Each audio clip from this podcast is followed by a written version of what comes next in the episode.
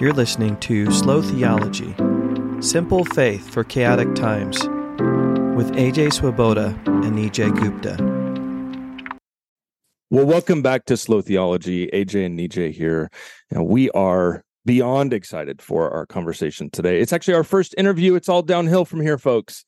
Uh, we have um, the one uh, and only uh, renowned N.T. Wright, New Testament scholar. Today, we're going to talk about his uh, new book that has is on its way out uh, on the book of Romans. Tom, um, funny moment in my life. Um, I have only once ever stolen somebody's ID to get into an event. Uh, it was not a bar, it was not a pub. Uh, 20 years ago, my wife Quinn and I were uh, in Massachusetts, and a friend of mine, uh, we stole his ID to get into a lecture hall to hear you give a talk at Harvard University. And so, basically, at the end of the day, um, I'm willing to break all the laws to get uh, into the room to be with you. Uh, Nijay and I are so grateful for your work, who you are, and your scholarship and mind for the church. Thank you for serving the body of Christ in the way you have. Thank you very much. It's very good to be with you with, yeah. with or without a ticket. there you go. There you go. well, we want we want to honor um, the time that we have with you, and you have uh, a forthcoming book out uh, in the in the near future. I'm not entirely sure if it's at uh, the press quite yet, but it's on its way. Um, and we want to talk to you about the Book of Romans today. Uh, the Book of Romans is man, maybe there is no book that has had writing that has had more impact on the church than this. Augustine, uh, Martin Luther, uh, John Wesley had stories with the book of Romans. Their life was utterly transformed by this this writing. What, why, why, Tom, has this book in the history of the church had had the impact it has? It's a great question because, of course, Paul wrote um, several letters and they each have their own particular flavor and their own particular punch. Uh, I think that the Romans, that the reason for Romans being uh, so important is because I think Paul uh, quite deliberately took great care over it. Um, when we study Romans, it's unlike the other letters in that it divides quite naturally into four sections, each of which is significantly different. In the book and elsewhere, I've likened it to a musical symphony in four movements, where you can tell that the movements belong together, but each time, oh, we're going in a different sort of pace now, and then we're um, moving into different territory and new themes coming in, but yet it's all somehow woven together. And that's that's a, a, fascinating thing. My sense is that Paul had had these arguments going round and round in his head for a long time. I mean, you know, he would be discussing things um, in the synagogue or in somebody's lecture hall or whatever, or on the road with companions. And I think he'd had in mind for a long time that he would pull it together in a coherent way and then send it on to Rome ahead of him, so that because um, he wanted to make Rome his new base. But I think that the, the, circumstances of that meant that he's writing at a more, if you like, a more exalted level. Um, it, has it, got sort of literary style of its own. It's almost making its own literary genre as it goes along.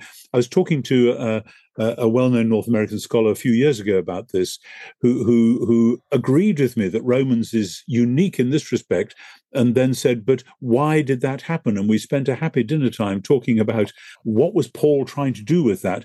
So um, it doesn't surprise me that Romans has had that impact. Of course, you could say, and in some traditions it would be true, that the Gospel of John has also had just a massive impact on the church in some ways. And the fact that we highlight Augustine and Luther and Wesley, and you might have added Karl Barth as well, um, as people who have been so influenced by Romans, I, I want to say, well, yes, that's fine. They are great teachers and I honor them, but they all belong in a particular kind of sequence, which comes to be the sort of Protestant sequence. And part of the puzzle about that is that actually Romans, if you're not careful, gets cut up into its different pieces and never quite put mm. back together again. It's been one of the problems of the church in the Western world that it's seen Romans 1 to 8 as here's the book about how you get saved and go to heaven.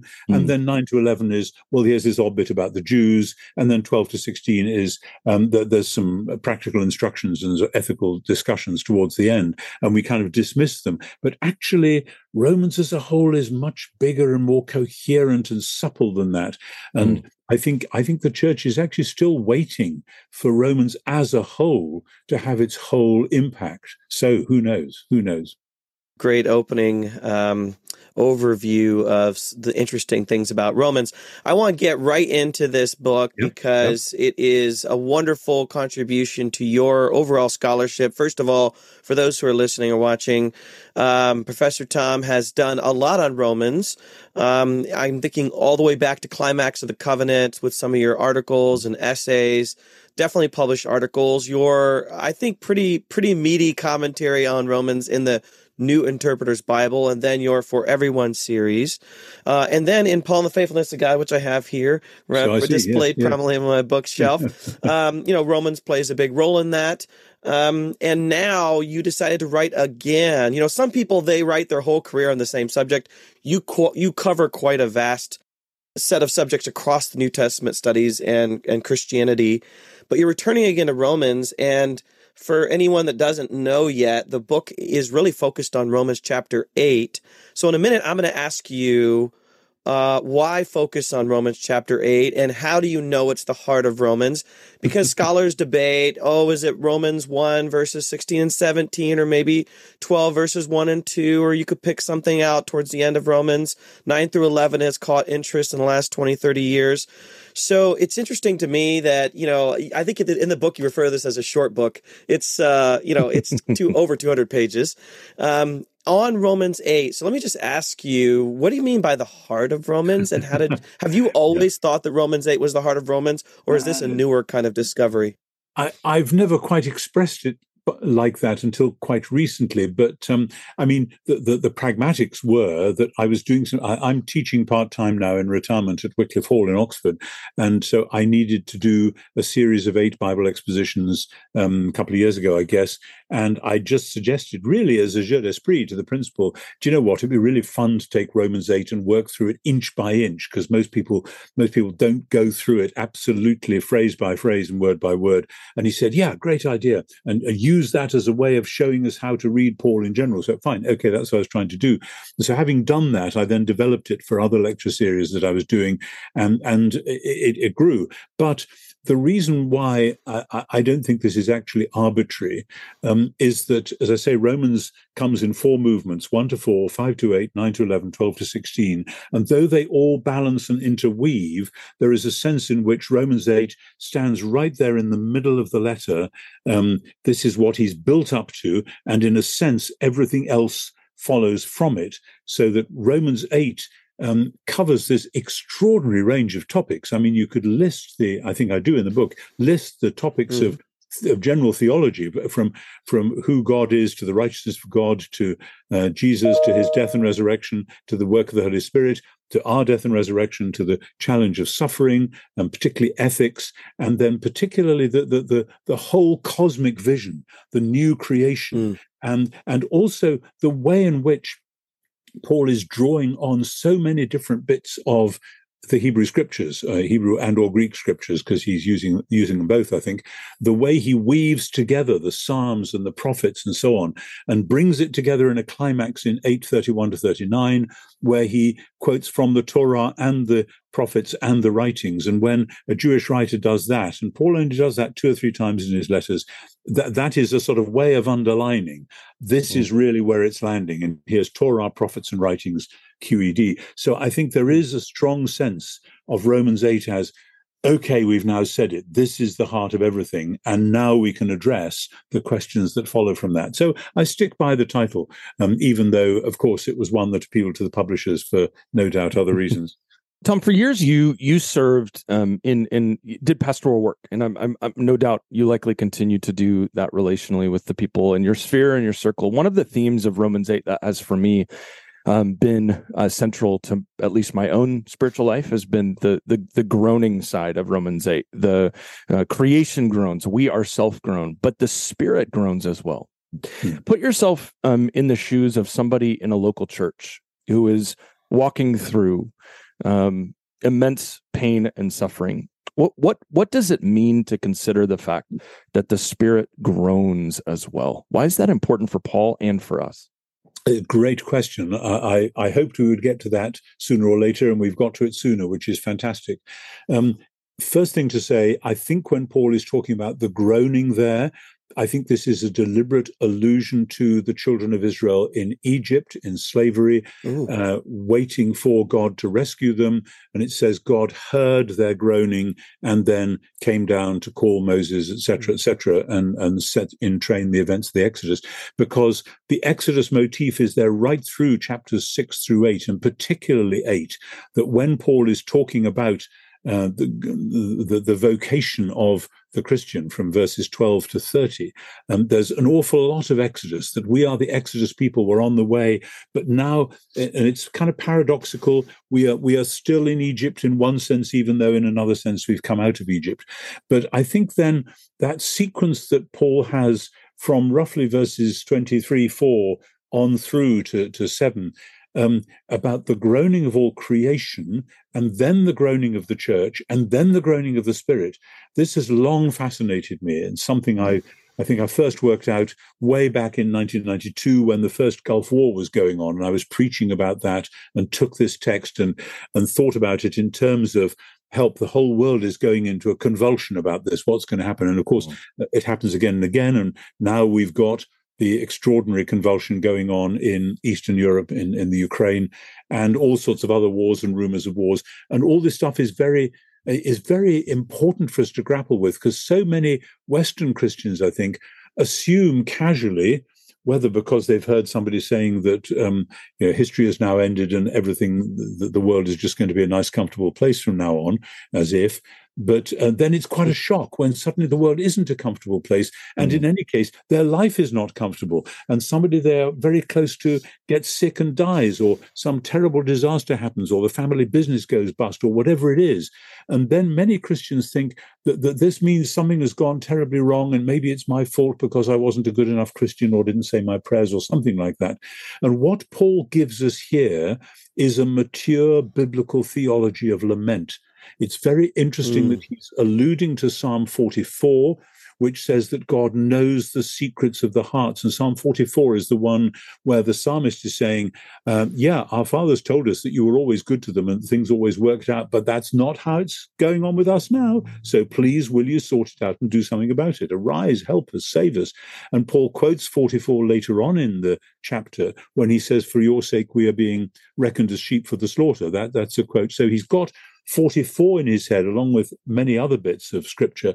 And, and it's as though he's saying that, that the call to lament is one of the church's primary calls. Mm-hmm. Actually, lament is a mode of worship because when you worship God, the creator, and then you look and say, um, but the world is in a mess, when you bring that into the presence of God, the creator, if he wasn't the creator, if he was just some God who'd done it and then run away somewhere, there wouldn't be anything to lament about. We'd just have to shrug our shoulders, uh, or like the Epicureans say, this is just how it happens, or the, or the Stoics, it's sort of all fated. Um, but the Christian says, no, we believe in God, the creator. Therefore, it is our primary task with mm. the Psalms in our head and our hearts to come to him in lament one of the things I worry about with the contemporary church is that there's often so many happy praise songs. There's nothing wrong with being happy and singing praise songs, but that many churches don't sing the lament psalms or mm-hmm. don't sing lament mm-hmm. songs anymore. Whereas, as we know, in every congregation, there are many people hiding secret sorrow who are mm-hmm. longing for somebody to hear their lament and aren't sure how to express yeah. it.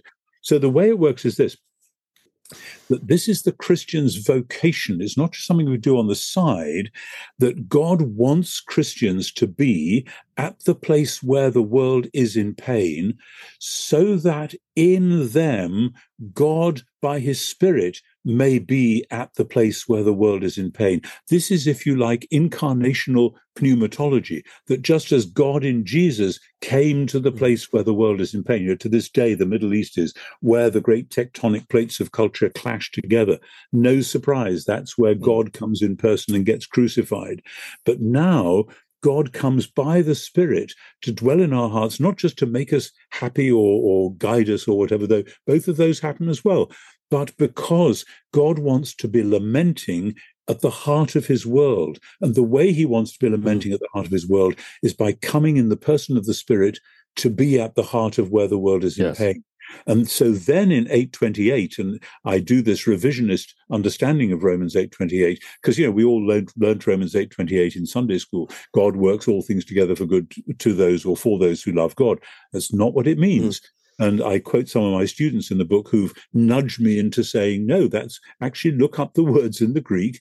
God works with those who love him, that's the people who've got mm. the Spirit working in their hearts, um, in order to produce the good things that he wants to do, because this whole passage is not about salvation. That's taken for granted. That's the larger framework. It's about vocation, granted mm. salvation. Mm. Now, who are we called to be? We are called to be genuine humans indwelt by God's Spirit and hence to be the place where God's groaning and lament can happen. Mm, so mm, I could mm. go on about this all day, but that's I mean it's a great question. It's quite a long answer, but I think it's a really, really important, central and vital point.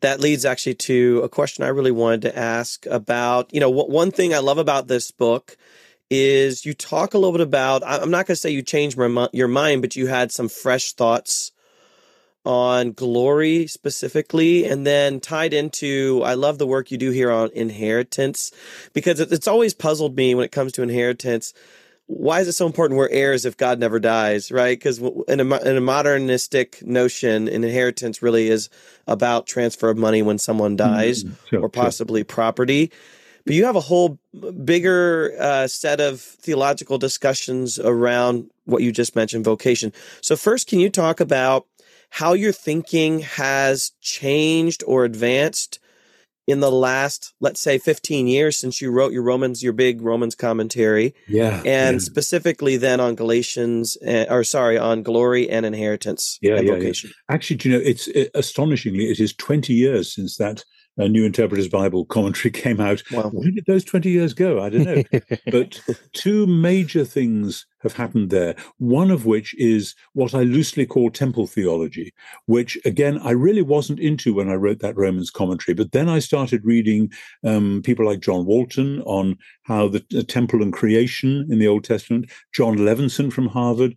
I started reading people mm-hmm. like Greg Beale, The Temple and the Church's Mission, and seeing creation itself as the cosmic temple with the image at its yeah. heart, then seeing the tabernacle and the temple Exodus 40, 1 Kings 8, as the small working models of new creation, that God is putting this little model of creation into his world. And Israel is there to be the people in whose midst that happens mm. because God is not saying, okay, everything's gone wrong. I'm getting out of here, going back to heaven, and I'm going to call certain people to come and join me in heaven. God is saying, no, the project continues, but here's how it's going to work. We're going to work within the world to plant my presence, my name in the tabernacle, then in the temple. And then, of course, there's a big hiatus. What happens after the Babylonian exile? Well, they rebuild the temple, but there's no sign ever that Yahweh has come back.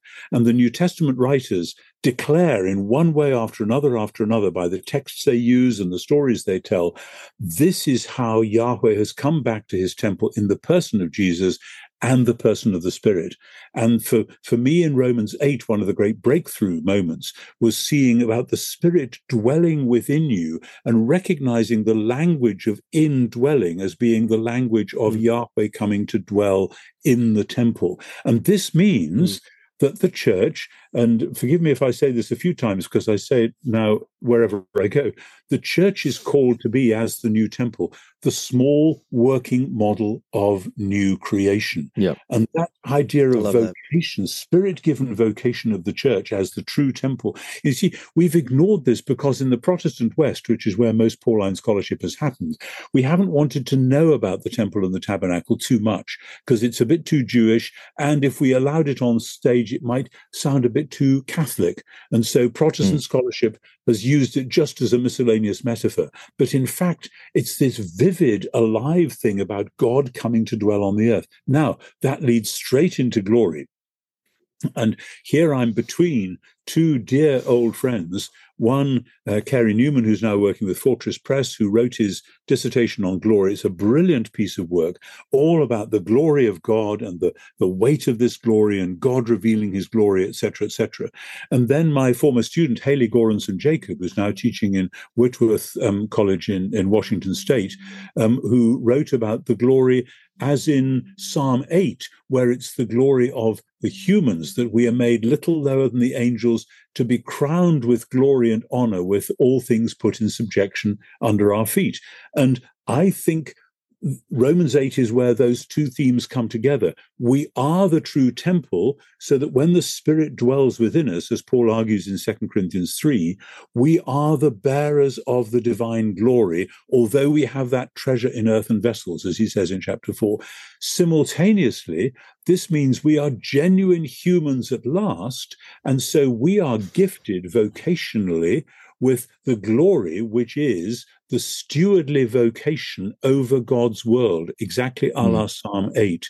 And somehow those two belong exactly together. It's like, if you like, in traditional dogmatic terms, the divinity and humanity of Jesus belonging together. So now the divine glory comes to dwell within us to enable us to be genuine humans, which means to be the ones who are reflecting God's sovereignty and wise stewardship and gentle care into the world. So mm. I think both of those are vital for what's going on with glory in Romans, particularly when he gets to the end. Those he justified, them he also glorified.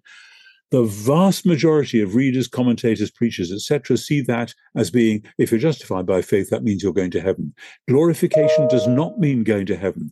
The Christian's destiny inheritance is not heaven, it's the whole renewed mm. creation. Mm. As in Romans 4, God promised Abraham that he would inherit the world. Okay, how does that happen? Well, Romans 5 to 8 tells you. I could go on, but beautiful, absolutely beautiful. Actually, Tom, you know, part of our our theme in this podcast, uh, Slow Theology, is that we um, really are actually trying to help serve people that have walked through seasons of deep doubt, even yeah. deconstruction, and attempting to really kind of put the pieces back together again in their faith. I, I have a two part question for you.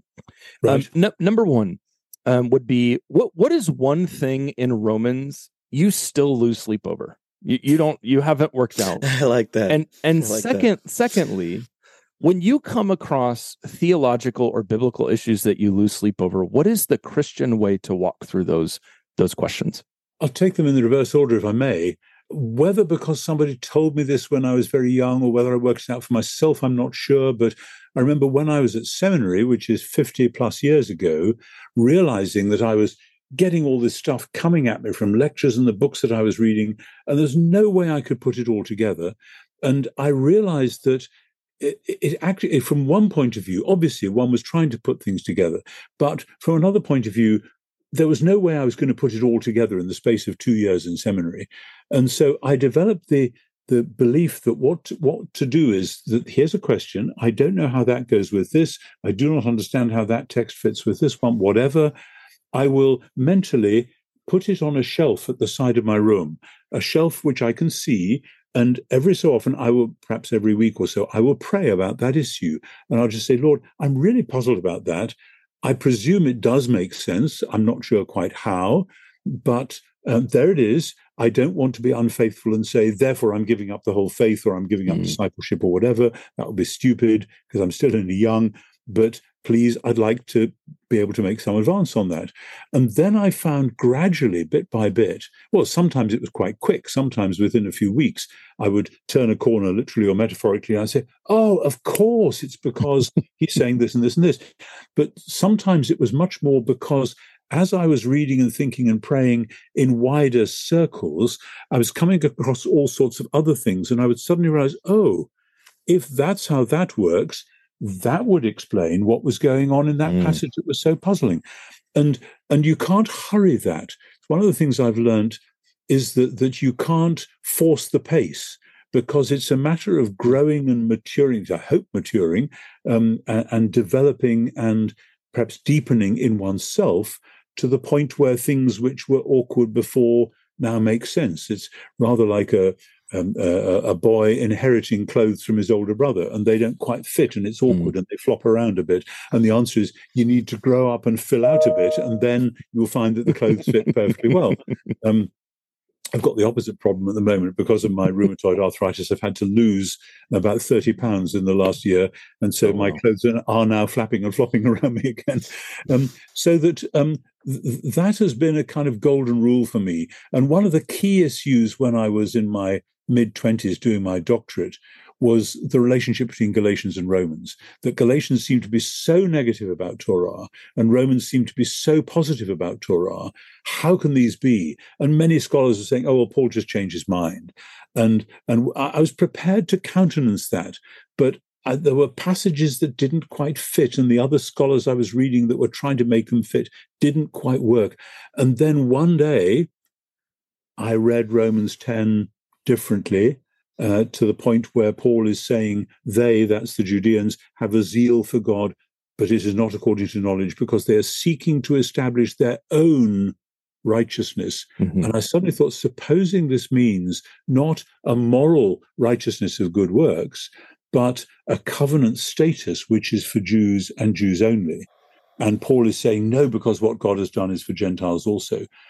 And I remember then going back home that night and sitting up in bed reading Galatians in Greek and thinking, it works, it works, this is going to work. And that was one of those moments where the thing I'd had on the shelf for a long time suddenly came together.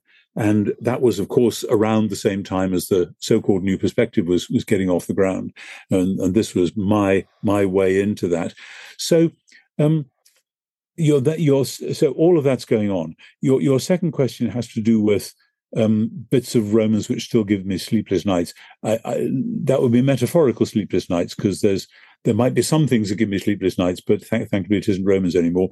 Um, but there are passages in Romans 2 where I think I've got it sussed, and then I go back and I'm not quite sure. Romans 2 14 to 16 and uh, the people who maybe uh, are thinking that they're going to be excused or accused or whatever.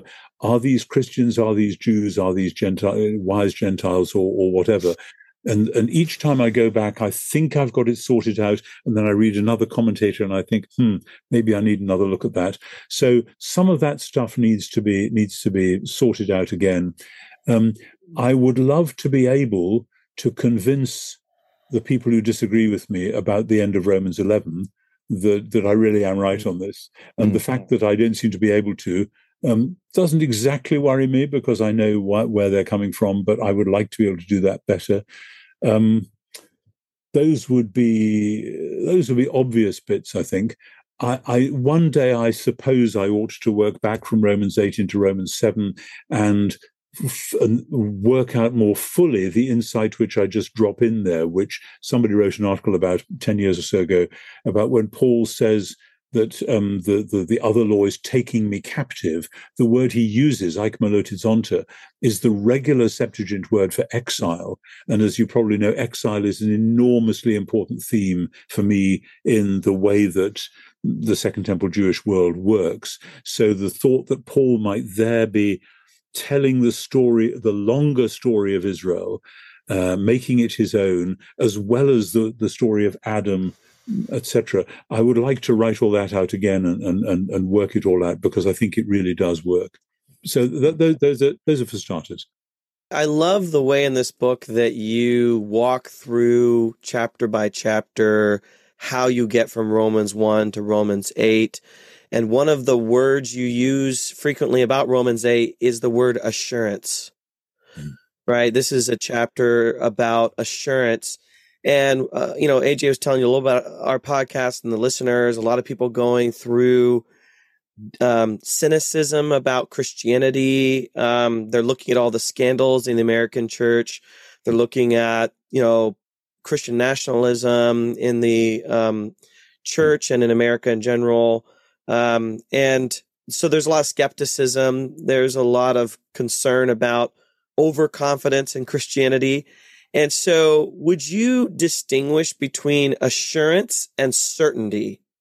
Because I think sometimes preachers want to say, you know, you need to have this 100% perfect certainty, which has no place for ignorance or doubt or lack of knowledge. I think you actually don't mean certainty when you say assurance.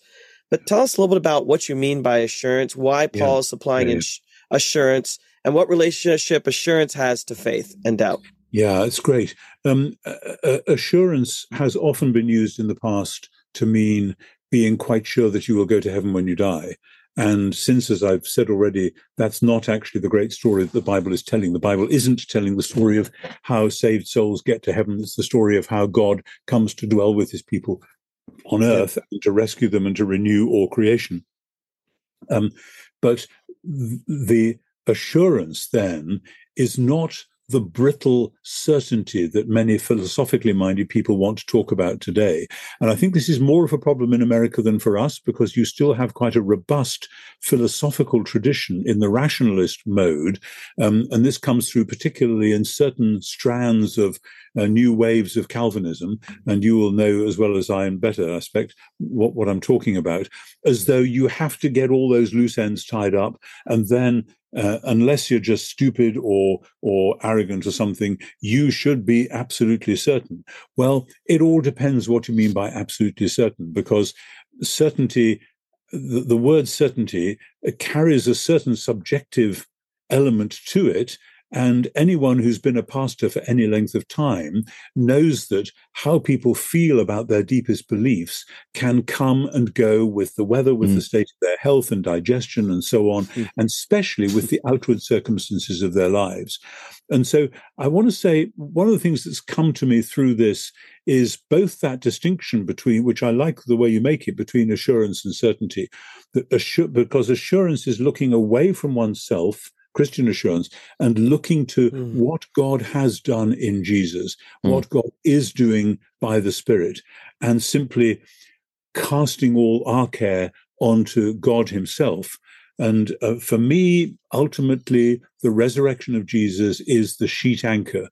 God raised Jesus from the dead. I tell the story at the end of the book um, uh, about a taxi driver once saying to me, um, uh, and I remember it as though it was yesterday, if God raised Jesus from the dead, everything else is just rock and roll, isn't it? And I thought, that's great, it's fantastic.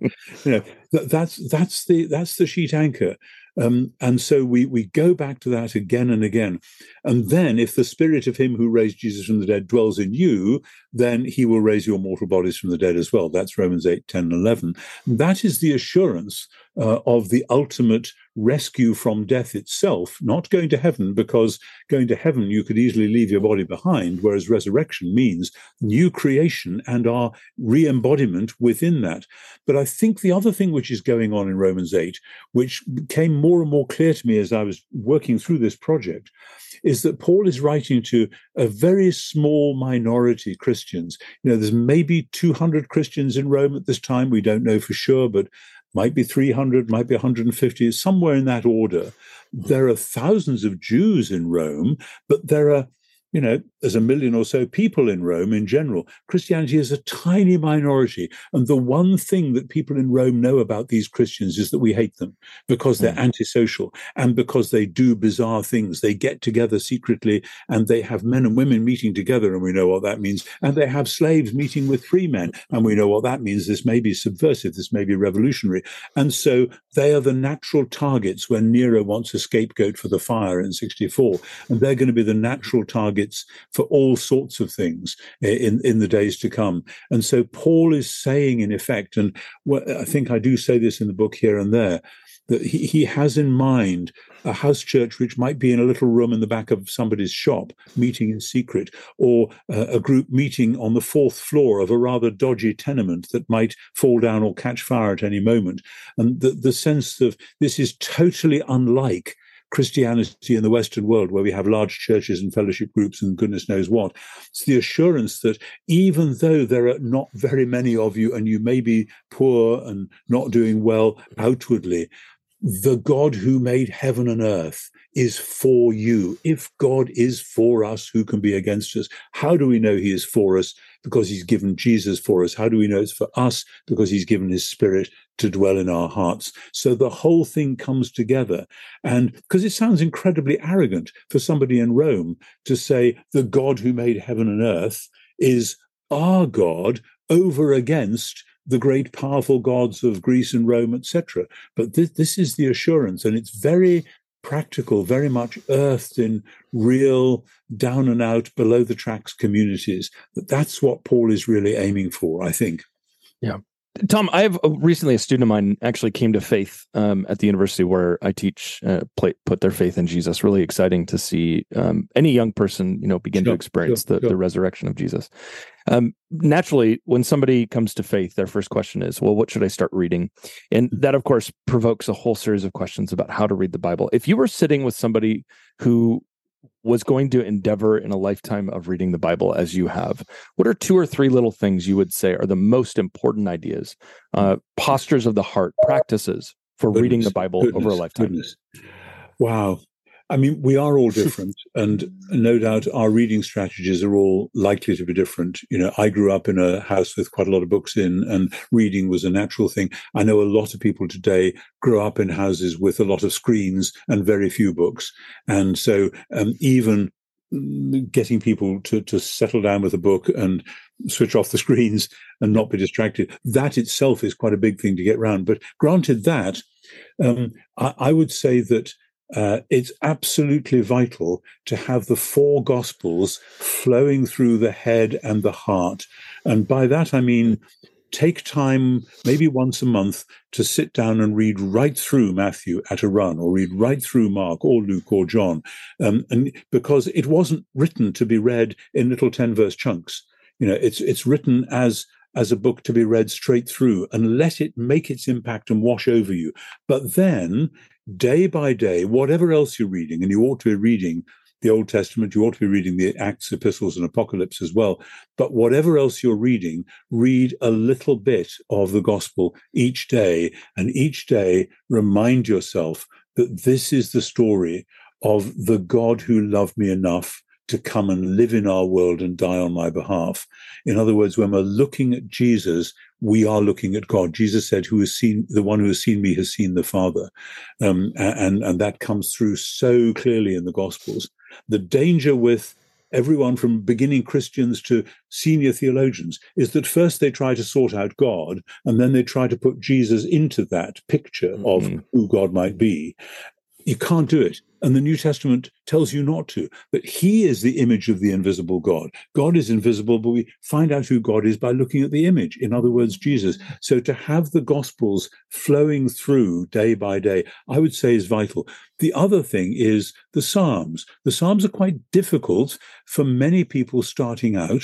So find a good modern translation and simply, whether it's a psalm a day or two psalms a day or whatever, uh, I know of one religious order not far from here where they actually pray all the Psalms every day.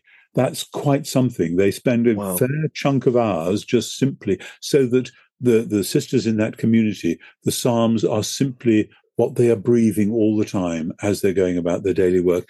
And the Psalms can be difficult. There are some bits which are spectacular and obvious and, and very comforting and exciting, other bits which are very dark and puzzling. But the Psalms are our book. And we talked about lament before. And one of the ways to learn to be in God's world is to be psalm praying people. So the Psalms and the Gospels, I would say, make a beeline for them. And whatever helps you to do that, modern translations, if you haven't got the Greek and the Hebrew, which most don't, then make sure you've got at least two different translations which you can switch to and fro in case you think that this translation is fixed and unalterable, because no translations are. So, so that's really important to get a variety of translation. Mm. But the gospel, I would say the gospels and the Psalms. But then, goodness, where to start? I mean, um, if I swing my camera around, you'll see commentaries on the walls of my study. Um, it's it's hard to know, and some of those are very simple. Some of them are very basic and straightforward, and others are high octane academic stuff. I have tried in my own funny way to do my little New Testament for Everyone series. That's been quite fun. Some people, I think, find that helpful. John Goldingay has a parallel one in the Old Testament. I haven't used that much because I'm reading other stuff, but there are lots and lots of similar things. So if people are hungry to know more, then there are lots of ways in. But the personal reading, and the other thing is, when reading the Gospels, this isn't for everyone, but many people find it helpful.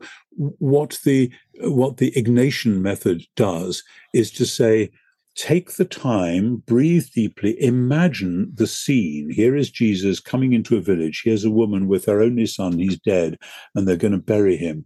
Now imagine the scene and you're and become part of the crowd. Go and join in with the crowd and look and watch and see what happens. Mm. And read the story as if you were a participant in that story. And then at a certain point, ask, if you dare, that Jesus, as well as doing what he's doing in the story, will turn to you and say, Now, what about you? Where are you in this? Mm. It is remarkable. And the history of those who've used this method goes on and on and on. What happens when we take the time to allow Jesus to let us into the story and then to engage us in conversation. Another obvious story to do that with would be the two disciples on the road to Emmaus. Why not just walk along with those two and listen to what Jesus is saying to you as you're downcast and wondering what on earth's going on, and have Jesus say to you, Don't you realize this is how it had to be? Let me explain it to you. And when you do that, there is you can't predict what's going to happen. It may it may not be comfortable, but it will certainly be important and potentially life transforming. So that's, that's just love that. Uh, we are wrapping up. I'm going to have the privilege of asking the last question, and then after you answer, AJ will um, finish us out with a goodbye. Probably my favorite part of your book is the emphasis on love, um, which I think is hinted at in the title, Into the Heart of Romans. Mm-hmm. And also, love is a prominent theme in Romans 5 through 8. I was just thinking of, I think it was Charles Cranfield who said, um, God is for us, Romans 8:31 is a concise summary of Paul's gospel. Um, I'm actually writing on this subject right now. I'm writing a, a, a theology uh, of Paul's theology of love. So I really appreciated that you drew this out of Romans 8. Um, so what I ended up see- what I end up seeing a lot is that um, love language is popular in Christian worship songs and um, kind of Christian radio. But intellectuals, um, Pauline theologians, tend to ignore Paul's love language. And I thought it was brilliant for you to draw that out. Why is it so important to make sure that we are attentive to that at the center of Paul's uh, Romans, but also his theology. I feel like love is often neglected. It's put at the end of applying theology and ethics or Christian yep, yep, life. Yep, you do what I think is brilliant. You put it at the beginning and say, this is actually the whole thing. Yeah, Tell yeah, us why, how that process of writing this has shaped how you look at Paul's theology of love. Yeah, it's, it's, it's huge. I mean, there are bits of Romans 5 to 8 which don't mention love, but but love kind of bookends 5 to 8 because you've got it in mm-hmm. in 5 5 that the love of God is shed abroad in our hearts through the Holy Spirit. And, and then it comes back with a bang, of course, in the great climax of 8, 831 to 39. And one of the things that surprised me when I was doing that bit was um, thinking, well, he talks about the love of, of Christ, the love of the Messiah. And I thought, well, hang on, where does that come from? Do I know any Jewish texts which talk about the king as the one who loves his people? And okay, the king is their shepherd, but I don't know any Jewish messianic texts which say that when the Messiah comes, he, he will be the man of love. And the answer must be that Paul's implicit Christology all the way through is about the love of God incarnated in Jesus. And so mm. the theme of love for Paul, um, I mean, people used to play it off against justice.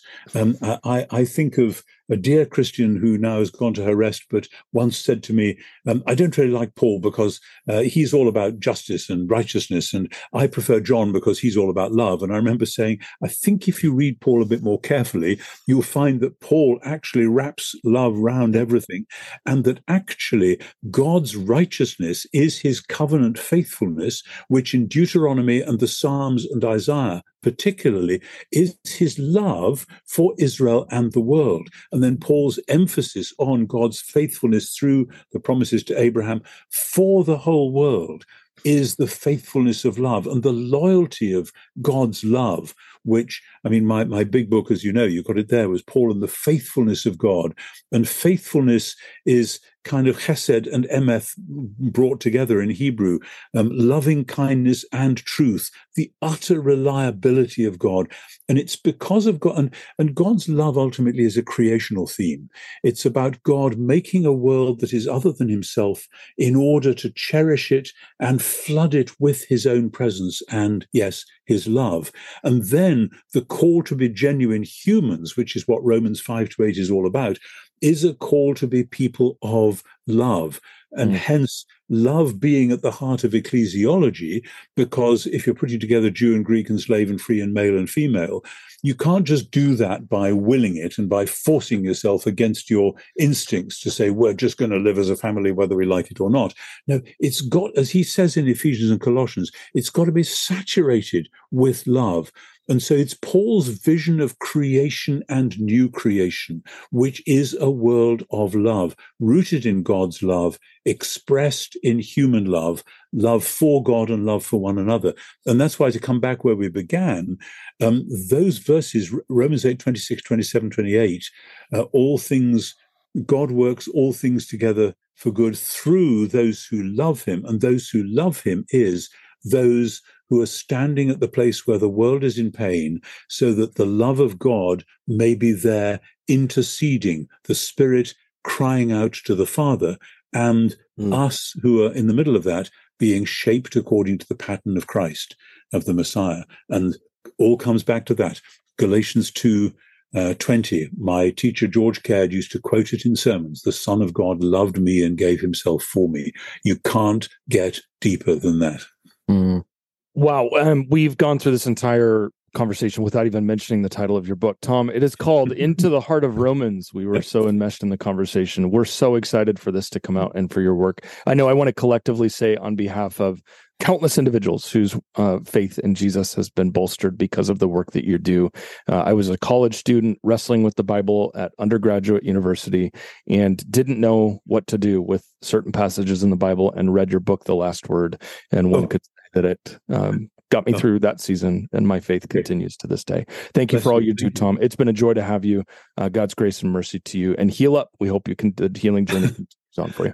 Thank you very, very much. It's very good to talk to you both, and greetings to you and through you to all the people who are listening or watching or whatever. Thank you very much.